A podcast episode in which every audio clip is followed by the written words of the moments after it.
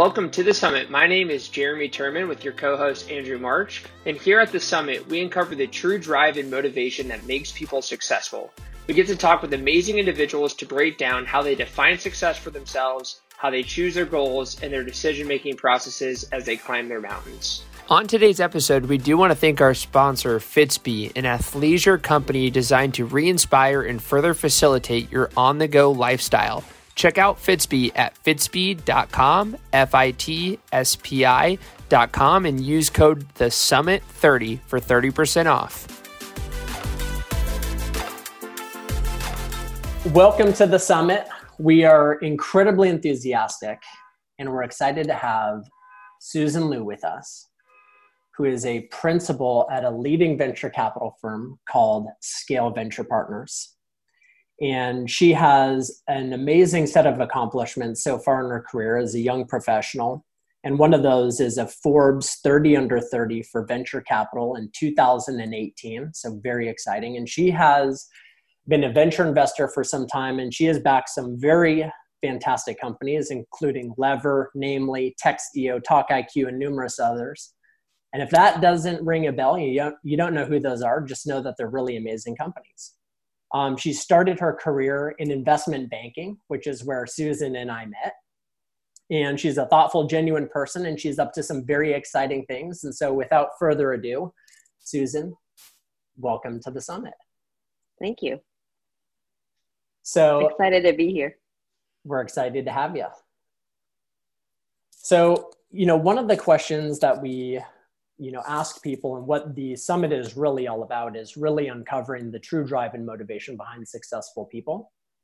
And everybody defines success a little bit differently and that's really important and we want to understand how people define success. And so with that being said you know what is um, the most important goal or mountain to you right now?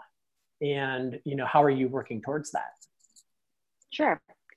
Um, that is a really good question and something that I've been thinking about, especially given all the time that we have with COVID. Um, so I'd say like success to me, I kind of define it on a couple of different, you know, a couple of different variables. So I think there's success in my personal life, which is um, making sure I have really good relationships with my friends and family, like basically people that I care about. Um, having come from investment banking, there was a period of time where like I didn't spend as much time developing there. And it can really have an impact on your psyche. So, that to me is really important. And I want to make sure that I'm able to maintain those relationships over time. I mean, of course, with COVID, it's much harder because we can't go and see each other in person. So, I think it's pretty crucial right now to just make sure that, you know, like you're texting people, having uh, Zoom catch ups, things like that. But I'd say, like, on the personal front, that's super important to me. On the professional front, I would say the goal for me as a venture capitalist is to invest in the best companies, right? So that to me is success. If we can invest in a company that really changes the game in terms of what they build, um, as well as, of course, you know, we are VCs after all. I want it to be game changing for our fund as well. So what that means is that, you know, again, we're investing in the best companies that are building the most insane products that will hopefully have a huge exit, meaning like a big IPO or something like that. So really investing in companies that are changing the game and changing the world. That's fantastic. For those that don't uh, understand VCs, I think you did uh, describe a little bit of a background, but just give a little bit about the the environment that you sit in today. Yeah. So, um, so I mean, in venture capital, we're investing in early stage startups, right? Um, in terms of the environment, um, you know, I would say when COVID first started, um, there was there was a bit of a pause, meaning like a lot of companies were trying to figure out like, hey, like what do we do? Like, you know, COVID COVID is here. It's shut down a lot of our offices. The whole world has kind of changed. Like, what does it mean for our company? So I'd say like the first couple months of COVID, it was all about making sure the company is okay, which means making sure there's enough capital to continue running the company, right? That's super important. And then I'd say the second part was really like planning for the future.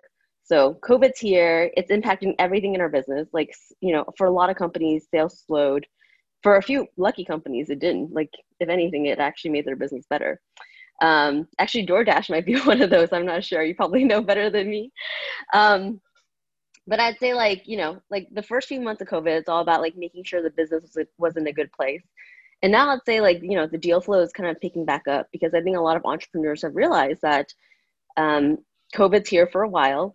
We need to continue on with business, which means we have to raise capital. And so I think a lot of entrepreneurs are kind of picking back up and having conversations with VCs to get funding so that they could continue investing in their business.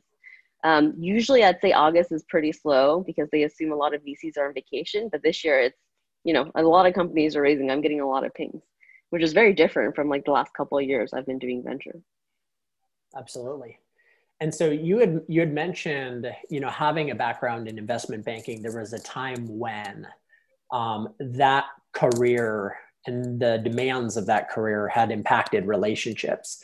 Mm-hmm. Um, you know, why have those relationships kind of come back into focus you know as you've moved through your career and you know why why do they mean so much to you yeah i think when you're younger you your priorities are different right like at least for me when i first started off in my career i was hyper focused on my career because you know i wanted to make sure i did really well and unfortunately the, the thing that kind of you can't have like look like you can't have everything in life right i forget there's you know a i can't remember who said this but like there's someone who's had this famous saying where you can only have like a couple of things in life and you have to pick like three out of the five or something like that. I can't remember exactly.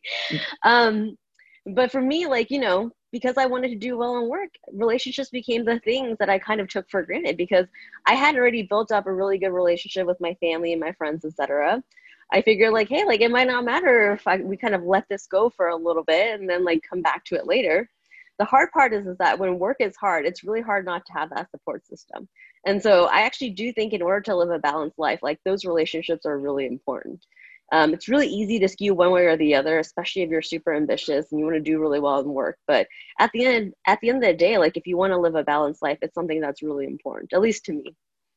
Yeah, I, I share those same sentiments uh, at DoorDash, and I love advising small startups on the side as well. And you feel that tendency to just overcommit and then mm-hmm. unbalance the scale and say it's so exciting and if i don't touch this or if i if i don't keep saying on it it's going to lose its steam and you feel that like sense of urgency especially yeah. from a startup standpoint that like every day and every hour if it's not capitalized on is lost and if you're trying to grow something you never want to slow momentum so how mm-hmm. did you mm-hmm. help like what helped you understand and maybe it was leaving the industry that yeah. okay wow i need to take a second my priorities are way off right now yeah it is really hard um i'd say i don't know well in venture i can't say i work less than banking. Well that, maybe the hours are not as crazy as banking um, when you when you first start off but the, the hard part about venture is that you can always work forever which is actually very similar to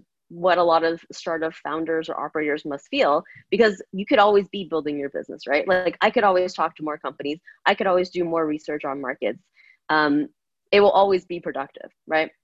Um, the hard part is pulling back and what made me realize that i had to pull back was that i was starting to get burned out you know? And that's really tough because like as much as i wanted to be more productive i just couldn't because i was so burnt out. And so then i realized i really have to prioritize my mental health right? And part of that is also keeping relationships with people that i care about.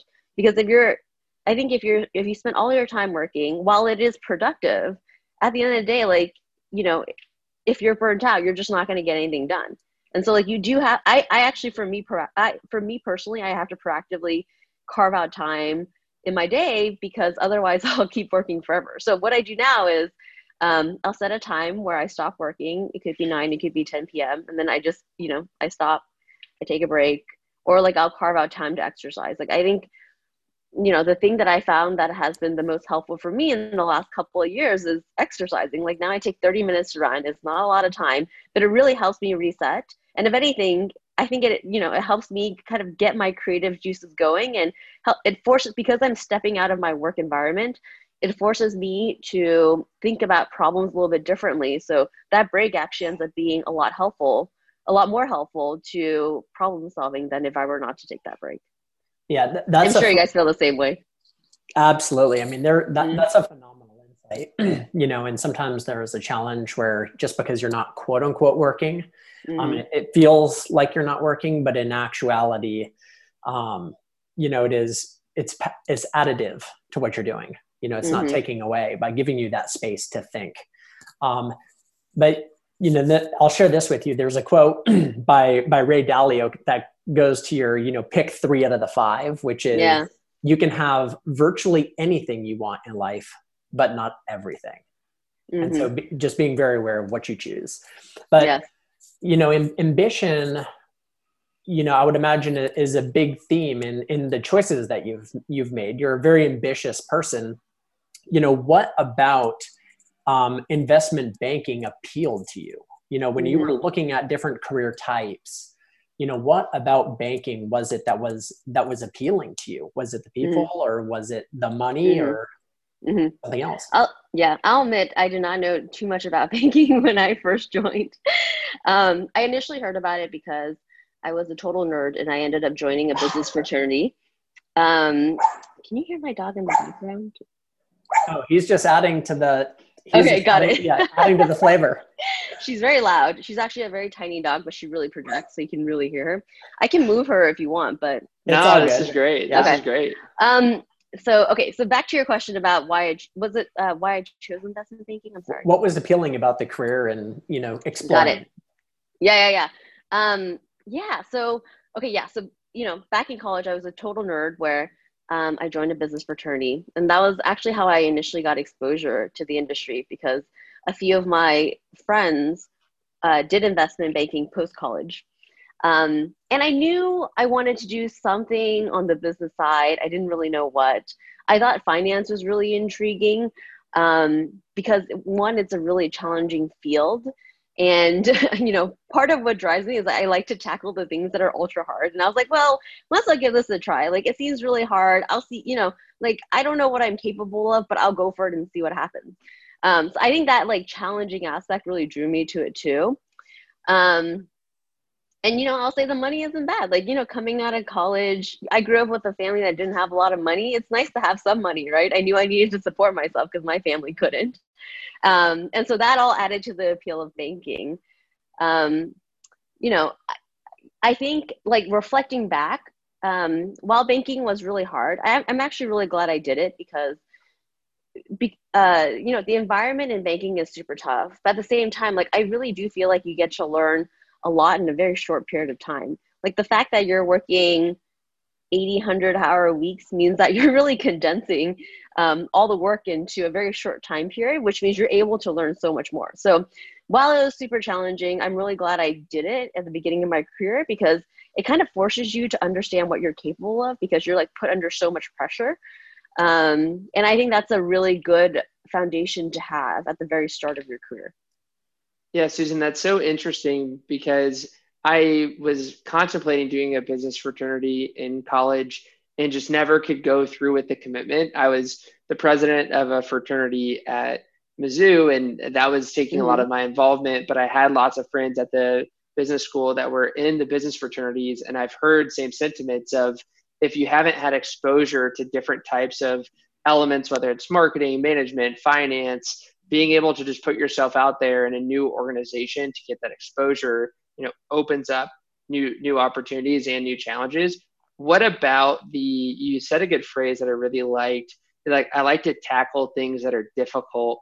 You know, yeah. walk me through like not a lot of people want to take the the hard hard way up. So you're like bring it on. I don't want the easy route. Yeah if it's not a challenge i don't want to do it. Um i don't know like that's just kind of been my thing like ever since i was young you know maybe it's because i you know mm, you know at, as a minority and as a woman like sometimes people can discount you i think i really you know i really enjoy the challenge of proving people wrong well that i mean um, you have that you have that grit i mean you you have yeah. like on the sleeves you're saying like hey, i want to prove that not only can i be the best but i can build and yeah. create you know being mm-hmm. in an mm-hmm. environment um, mm-hmm. in the venture world like that's what you're helping people do you're yeah. helping people build and create and like a, tackling that with that same mindset of yeah of, like starting a business is so scary to mm-hmm. a lot mm-hmm. of people and that's you know eh, your everyday interaction is talking with people that are trying to fight this impossible yeah yeah i think that's fair i think that's part of the reason why i'm so drawn to it because you do find people who are there to defy the odds like by all means they should fail and they really should because the failure rate for businesses are so so so so high. But some people just make it happen and i'll say like you know those people are my people. Like i really enjoy um, you know people who also appreciate the challenge the same way that i do. And you know i've met a lot of people who've really overcome a lot in order to grow their business. Um, and that's always very very impressive to me. So you've had this amazing experience you know if we were to rewind 10 or 15 years would you have been able to visualize where you're where you're at today or has it evolved more organically where that that picture of the future has become more visible and clear as you've gotten older and gotten more experience or did you know like mm-hmm. from when you're like 10 you know like some mm-hmm. programmers are like i knew i wanted to start a business when i was like 10 years old you know did, yeah. you have that that super long-term vision when when you were mm-hmm. younger or has it evolved more organically as you've gotten yeah. that experience i can't say i have and part of that reason is because um again like my family we have very humble beginnings um, and so there was a lot that I didn't get exposure to when I was much younger. I think I've pleasantly surprised myself over time. Um, but yeah, like if I if you were to rewind back 10 years, like, you know, I when I was a kid, I didn't really expect myself to get into technology. I always thought it was something that was interesting, but like I didn't have a lot of exposure to it. And it wasn't until I got into banking that I, I really um, got a feel of the industry and realized how exciting it was. Um, same thing for venture capital investment banking. Like, I did not know what that was. Like growing up, finance was something that was totally unknown to me because my parents just had zero exposure to it.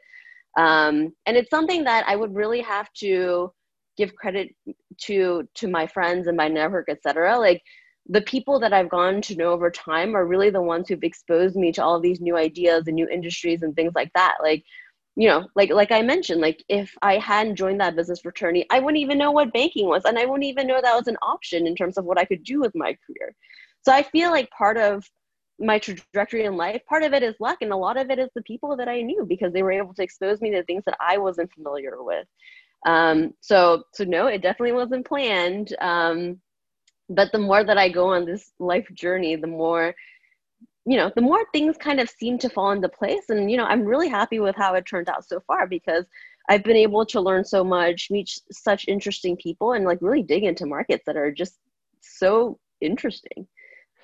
Yeah, Susan, I think a lot of people that listen to the summit that we've heard feedback from kind of fall within that either first job out of college, second job, mm-hmm. or are kind of mid within their career and and have the mindset of you know, maybe I would want to start something, but I'm too hesitant because of family that I need to support or the, the job security, especially during these times. But mm-hmm. they have passions that they want to build on the side. And yeah. so a, a, lot of times you get questions of, you know, it's great to hear people that are successful and that have, you know, worked hard, rolled their sleeves and made it, you know, made it through the journey. And I think it'd be helpful to hear um, your thoughts around, you know, when you were making that switch uh, yeah. from investment banking into venture and, yeah. and similarly with other startups like what are some things people can identify and what you did to identify to build mm-hmm. a strong foundation to start scaling yeah um well maybe i'll talk first about what i think about how to make it easier to become an entrepreneur because that might be of interest to your audience. But sure. i feel like for that like i would start small meaning like don't give up your job just yet. Do something on the side and see how you like it. The hard part is is that oftentimes you can't really scale until like you give you know you spend more time on it which means that you might have to give up your job. Um, but at the same time like you can always dabble on the side and see how it goes and just kind of get a feel for whether or not you like it before you jump right in right um, you can also do a lot more research on the market and things like that so that you can feel more comfortable really committing to it before you you actually do it so i think there's ways that you can get more comfortable with risk um, I think that's always the thing that's hardest for people is like, how do I actually make the leap? Because making the leap is ultra, ultra hard because you're giving up like a steady career. Um, you might be doing really well in that career, but if it's not truly your passion, and if you really feel like your passion is in becoming an entrepreneur, I mean, I personally think it's best to just pursue it. Um, but I understand that it is, it can be really scary. So I'd say like start small there, kind of just expose yourself to that world make sure you really like it and it's something that you really want to do before you before you make the leap um, so yeah, I mean, like that's kind of my advice to entrepreneurs who are thinking about it. Um, but in terms of like my career and maybe like how it relates, you know, I think the like I mentioned, the risk part is a really big piece of it because when we do invest in entrepreneurs, like you are taking a big risk, right? Like we're investing millions of dollars into entrepreneurs with really small companies, and again, like you know, the failure rate for companies, even if they're venture backed, is quite high. And so, like we also have to do all the work to feel comfortable with an investment because oftentimes the companies that we're investing in, they're like Series A or Series B companies, meaning they might just have 30 employees they have initial product market fit, but really not a lot of sales. So there's a lot of risk involved. And so what we do is, you know, kind of like what I mentioned, we try to de-risk it as much as possible by really understanding the market, understanding the competition. We usually come up with an investment thesis on why we're investing, and we do a lot of work around that. So um, I, you know, for investing, I kind of take the same approach. Try to de-risk as much as possible by learning as much as you can. I, I think that's phenomenal, phenomenal mm. advice, um, especially about you know dipping your toe in the water. Yeah. Um, you know, some there's so many different personality types in terms of like how they decide and execute. Some people are incredibly decisive; they'll launch right off the edge, and it's that's second nature to them. Whereas some people are a little bit more risk averse, and you know, putting the toe in the water to see how cold or warm it is is probably not a bad idea. Mm-hmm. But you know, I want to hone in on you know the people component you know because at yeah. the core of any business is is is really people not only people but the quality of the the the adventure they're about to go on and their connection to one another but also yeah. you know tying it back to what you had said earlier about where where you are is also a function of the people that you knew mm-hmm. and so part of your job i would imagine is really assessing you know great great people to invest yeah. in whether it's your your your venture funds money or your time and energy building mm-hmm. a personal relationship yeah. um, can you elaborate on that at all just like if you yeah. were to go out there say new transplant to a new city for example you know how mm-hmm. could you um, give somebody some advice on just getting to know people yeah um, knowing people is a really big piece of silicon valley and I mean, when I exited banking, while I did grow up in the Bay Area and um, did banking in the Bay Area, I didn't really have much of a network anymore because, like I mentioned, like I did not invest in relationships like during the two two years that I was in investment banking. So I kind of just started from scratch, and I really didn't have much of a network uh, in technology at that point. And so I really did have to build my network from scratch. Um, and I'd say like what really helped me is just being open to everyone and anything really. Like i think when you're initially building up a network you have to give a lot first before you see anything back right? Um, and so i would if anybody you know like i would proactively go out and meet people at conferences industry events things like that. I would keep in touch. Um, i would ask people out for coffees after i met them for the first time. And you know you just kind of start small from there um, when people would ping me for things they needed i always help them out. Usually i got nothing in return but over time it all kind of comes back. Like it's it's it's always surprised me like how how connected everything is in the valley. Um i'm trying to think if i can think of a good example. Like like for example one of my friends in banking that you know we used to that i used to party with because you know we we worked a lot and we needed like an outlet became an entrepreneur and you know his company became a super hot company and part of the reason why we were able to do diligence and like see the company is because we were friends from before. Like things just kind of come back, right? Um, I've gotten intros from friends that I met through random things to, you know, entrepreneurs I wanted to connect with. Like, um, it just, you just never know like how people can help you in your network.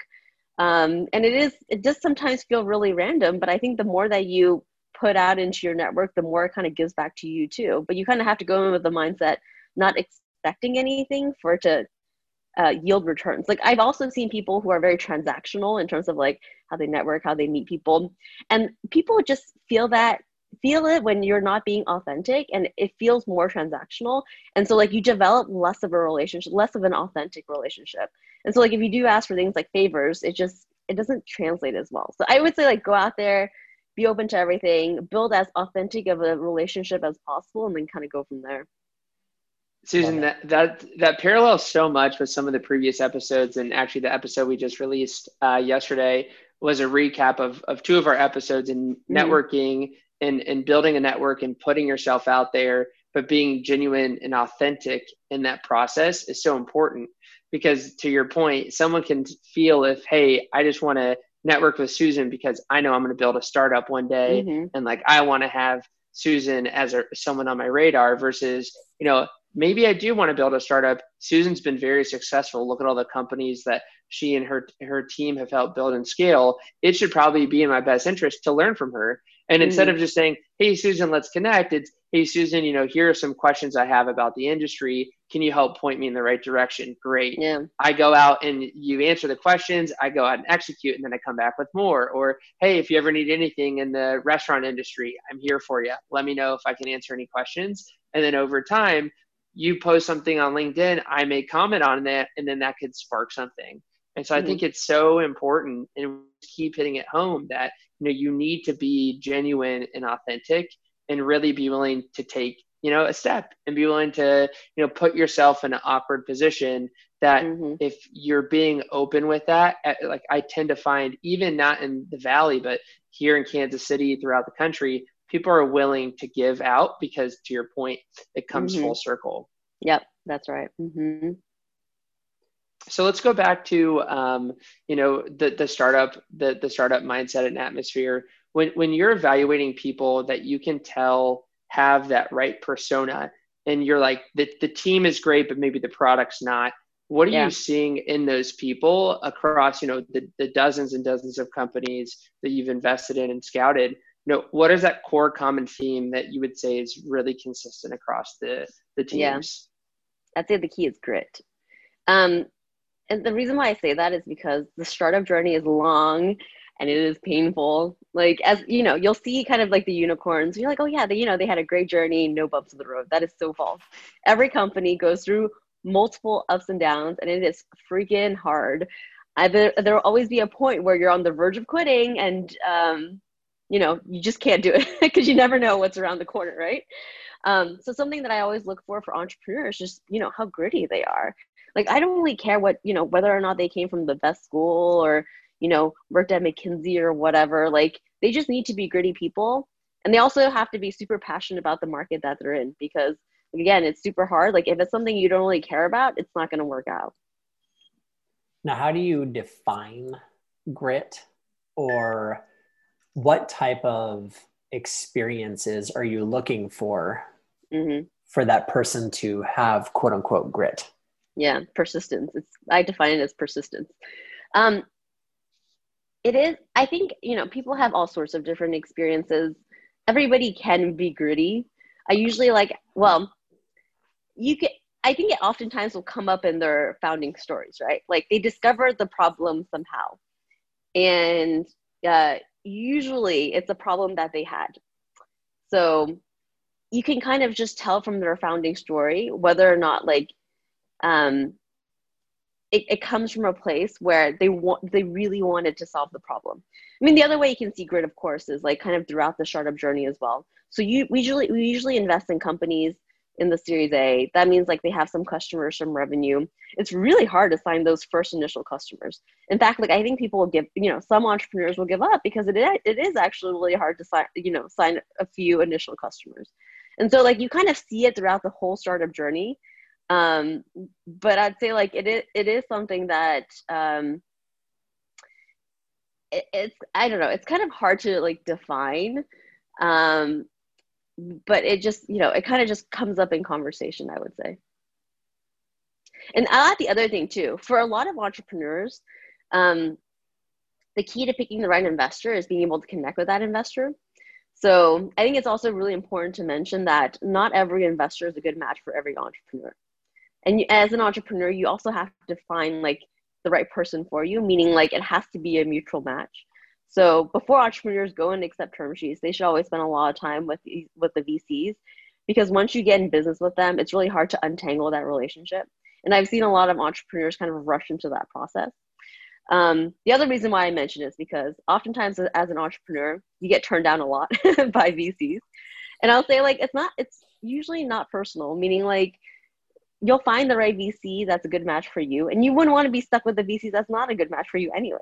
And so you know, part of this, part of the persistence story is not quitting and just like keeping going until you find the right person for you. So is, is there ever an end in sight? Like I, I would see from that mindset that, you know, sitting from your seat, mm-hmm. you would take and, and talk to as many, you know, hungry and, and people with grit, uh, time over time, year over year. And I was relating this back to the, you know, the podcast of what, what the end goal is. Like, is there a, a, certain number of financial targets that you need to hit? And then you're like i'm satisfied. Now i can go do what i want. Or is it all you know invest and consult be on the boards of startups until my, my final days like how, how do you approach that? Oh meaning like okay i just want to make sure i understand your question. Is your question when do i feel like i have become successful and i can stop is that your question? well uh, well i mean I, I would say you're successful today but i would say is there a point where you you you're like this is enough or is it to that grit like it's just you're just going to go nonstop until you say well this has been fun but now now i'll let others you know join in on this yeah that's a good question. Um i mean i don't feel like i should stop. Because there's so much more that i could do right um, and i think a lot of entrepreneurs probably feel that way too which is why they end up building these very large companies even though oftentimes they'll get like big acquisition offers and things like that um, I think everybody has different motivations. I think for me, like, you know, I'm always curious what I'm capable of. And so, like, I kind of keep going, right? Um, the other thing, too, is I also want to have some sort of impact in the world. And, like, I'm not quite satisfied with my current impact in the world. So I'm going to keep going until I feel like I, I do more. Um, and so, yeah, I mean, I don't, I don't really see an end in sight. And um, I'm kind of excited to see what else I can do. So I think that's a phenomenal segue mm-hmm. into, you know, what does the the future look like for you? Mm-hmm. You know, you you you've got this this vantage point now. You know, you're mm-hmm. climbing up this climbing up this mountain, and you know what does what does that impact on the world look like to you? You know, is mm-hmm. there is there a time range that you have, or is there a specific definition of of of impact, whether it's people or or some some other measure? Like, what does yeah. the future look like for you? Yeah, I mean, um, if I could, if I could see the future, um, that would be really interesting. I would love to do that. But I think for me, I just want to help build some really big companies. You know, big companies that have um, again like a meaningful impact on the world and i mean okay the hard part with that is that it's not i don't directly get to have that impact i get to support the companies that have that impact I would be really happy if I could get multiple, if I could help multiple companies just become big, impactful companies.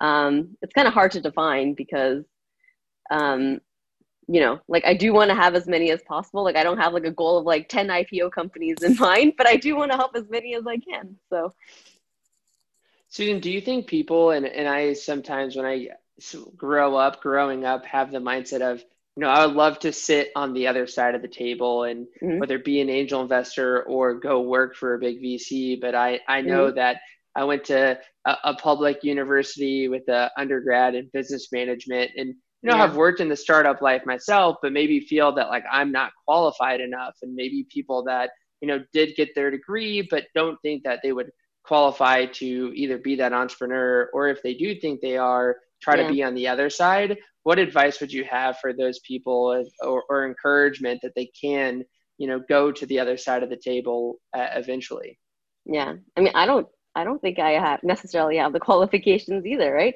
I also went to a public university. I went to cal. Um, while i did investment banking you know it's not a goldman. Um, i'm not i don't really have the same credentials as some of my peers per se.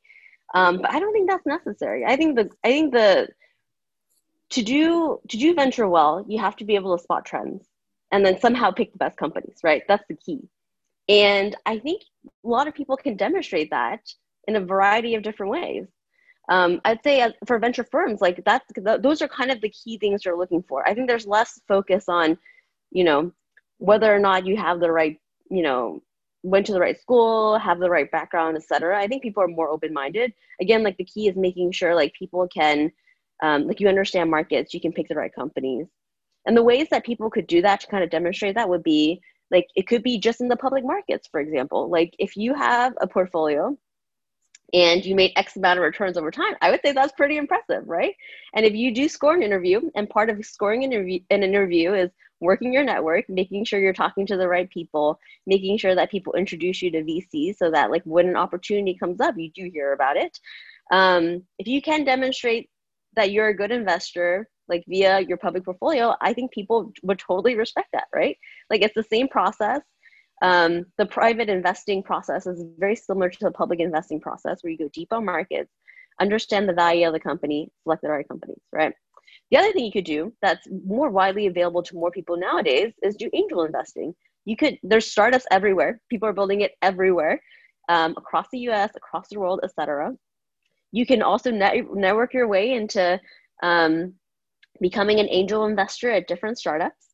And if you're good at selecting the right companies, I'm sure a lot of venture funds will take a look at that too and say, like, hey, like if they can select the right um, angel investments, they can probably do a pretty good job at our fund as well. So I actually wouldn't worry too much about like having the right background, right pedigree to get into a venture fund. I would I would spend more time focusing on um, being a good investor. And like you know, maybe you'll realize I you don't actually need a venture fund. You could just do angel investing on your own and do great there, and start your own fund or something like that.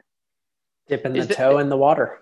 Is exactly. there like a is is there like a minimum threshold? Like let's just say I, I am young. Like can I do stuff with a thousand bucks, five thousand bucks, ten thousand bucks? Like how, mm-hmm. how much should I be saving as as a you know and asking for for the the other fellow climbers? Like if I'm scoping this myself and know this is a passion, you know, what would you recommend as like a good starting foothold? Yeah, that's a good question. Um, well, I think the key is to well, you don't want to lose all of your money um, with risky assets, right? Because if you are doing angel investing, it's going to take 10 plus years before you get your money back, most likely. And so you're going to have to be able to handle that time frame. So I definitely would not dump my entire life savings into angel investing because you just don't know. Um, the time horizon is very long and it's super risky as an asset class as well. So I'd say like people just need to figure out what percentage of their portfolio they're willing to take a lot of risk on um, you know, it could be 50%, you know, it probably varies from person to person and what the reti- retirement horizon looks like. Um, but I would just figure out what percentage of your portfolio you feel comfortable, you know, taking a risk on and then going with that. Um, but I think at this point, like because there are so many resources available, it doesn't really matter like how much money you decide to invest because there's lots of plat- you know different platforms out there, or you can choose to invest a smaller amount, whatever, into these different platforms where you know the total amount is not as meaningful like of course you're not going to be able to write a million dollar check but like who cares right at the end of the day like what really matters is what your return looks like and you can start you can start like you know with a thousand dollars it doesn't really matter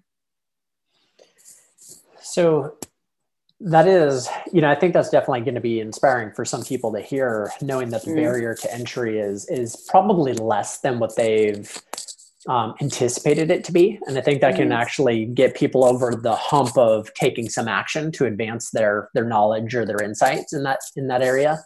Mm-hmm. Um, you know, kind of switching gears a little bit, you know, but on a similar topic around like picking things. Do you have do you have a criteria for like when you were going into venture or even into into banking? You know, you'd mentioned you know there's the ability to learn rapidly the money is obviously appealing Mm-hmm. Do you have a specific decision making process when you're looking at, you know, not so much investments, but mm-hmm. like career type decisions where it's like, hey, this could be a, a make or break um, fork in the road for my career. Yeah. yeah. And, you know, do I just roll the dice, you know, throw it on the table or, you know, should I be a little bit more methodical about it? Yeah. I mean, I think you can kind of tell what my um, strategy for these things are like because I like to de risk as much as possible. So first thing I always do is do a ton of research, right? Try to learn as much as I can about whatever decision I'm trying to make. Usually I'll do a pro and con list and then like you spend time like really like in the weeds there to make the best choice possible. But at the end of the day, like you kind of just have to go with your gut. Your gut kind of knows like what's right for you and what's not. And a lot of these decisions are very personal. And I mean, one way that I could, one, one way that I w- would recommend like really understanding what your gut feels. It's just like imagining, like closing your eyes and playing out both scenarios in your head and then like seeing how you feel. Because you'll be able to feel in your body what the right choice is for you. So being very like first doing a lot of research, being very methodical, and then going with your gut. after it. doing all that research.